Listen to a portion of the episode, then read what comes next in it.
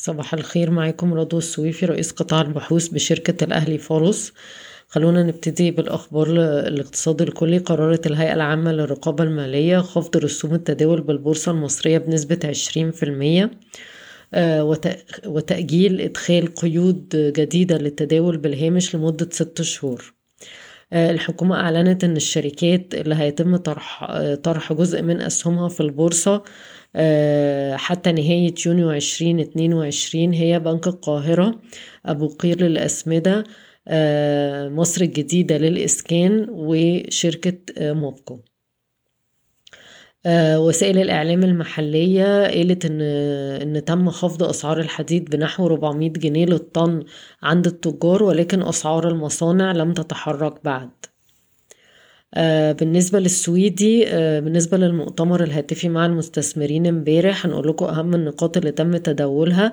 نمو الإيرادات في عام عشرين واحد وعشرين هيزيد بنسبة تلاتين في المية على أساس سنوي وعشرين اتنين وعشرين المستهدف إنه يزيد في المية. آه الهامش بتاع مجمل الربح في سنة واحد وعشرين هيكون من اتناشر ونص لتلاتاشر في المية وبرضه السنة الجاية هيكون في نفس المستوى. استمرت الكابلات في تحقيق نمو قوي بدعم من الأسعار وأحجام المبيعات.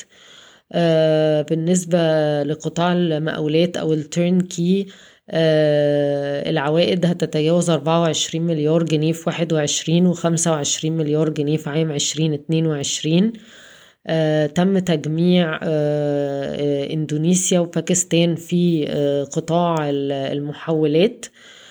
بلغت النفقات الرأسمالية العام 21 مليار ونص جنيه مصري باستثناء الاستحواذات.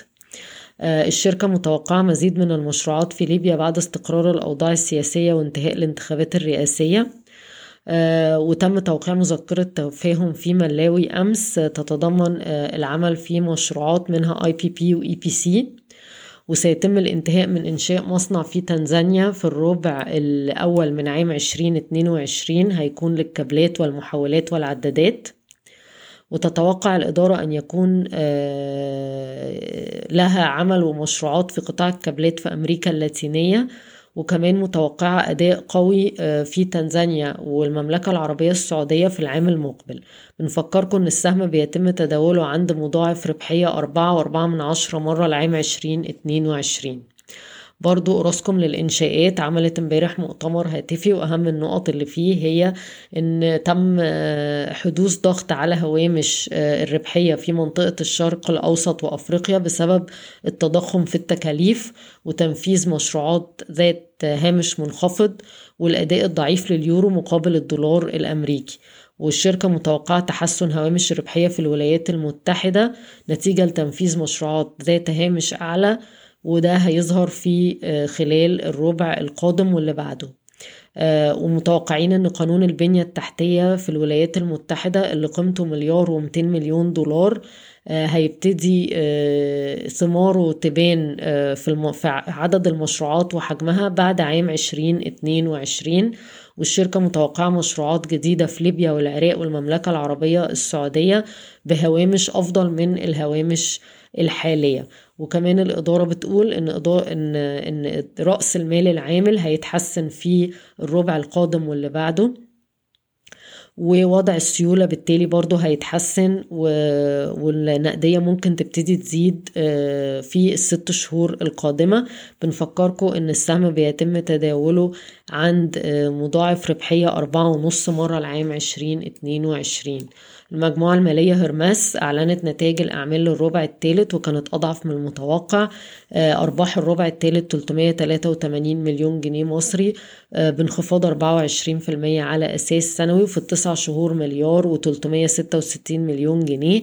الانخفاض كان بسبب إن سنة الأساس أصلا كانت قوية لأن كان فيها أرباح الخروج من فورتكس 3 آه، اللي هي كانت حوالي 350 مليون جنيه مصري. وإحنا عملنا تحديث للتقييم بتاعنا في ظل نتائج الأعمال ومضاعفات الشركة وتطور أرباحها على مدى ال 18 شهر اللي فاتوا.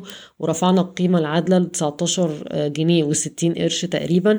والسهم بيتم تداوله عند مضاعف ربحية 8 مرات لعام 2022 ومضاعف قيمة دفترية. سبعة من عشرة مرة وده في ظل إن الشركة بتحقق عائد على حقوق المساهمين في حدود تسعة في المية. شركة دايس هتعمل زيادة رأس مال من 106 مليون جنيه مصري ل 371 مليون جنيه مصري من خلال إصدار مليون و325 سهم بالقيمة الإسمية اللي هي 20 قرش. بالنسبة لشركة فايزر طلبت إن هي تبتدي تنتج حبوب مضادة لفيروس كورونا وكمان هتسمح للدول الناشئة إنها تنتج الدواء ده بإنتاج generic version of this drug. بشكركم ويوم سعيد.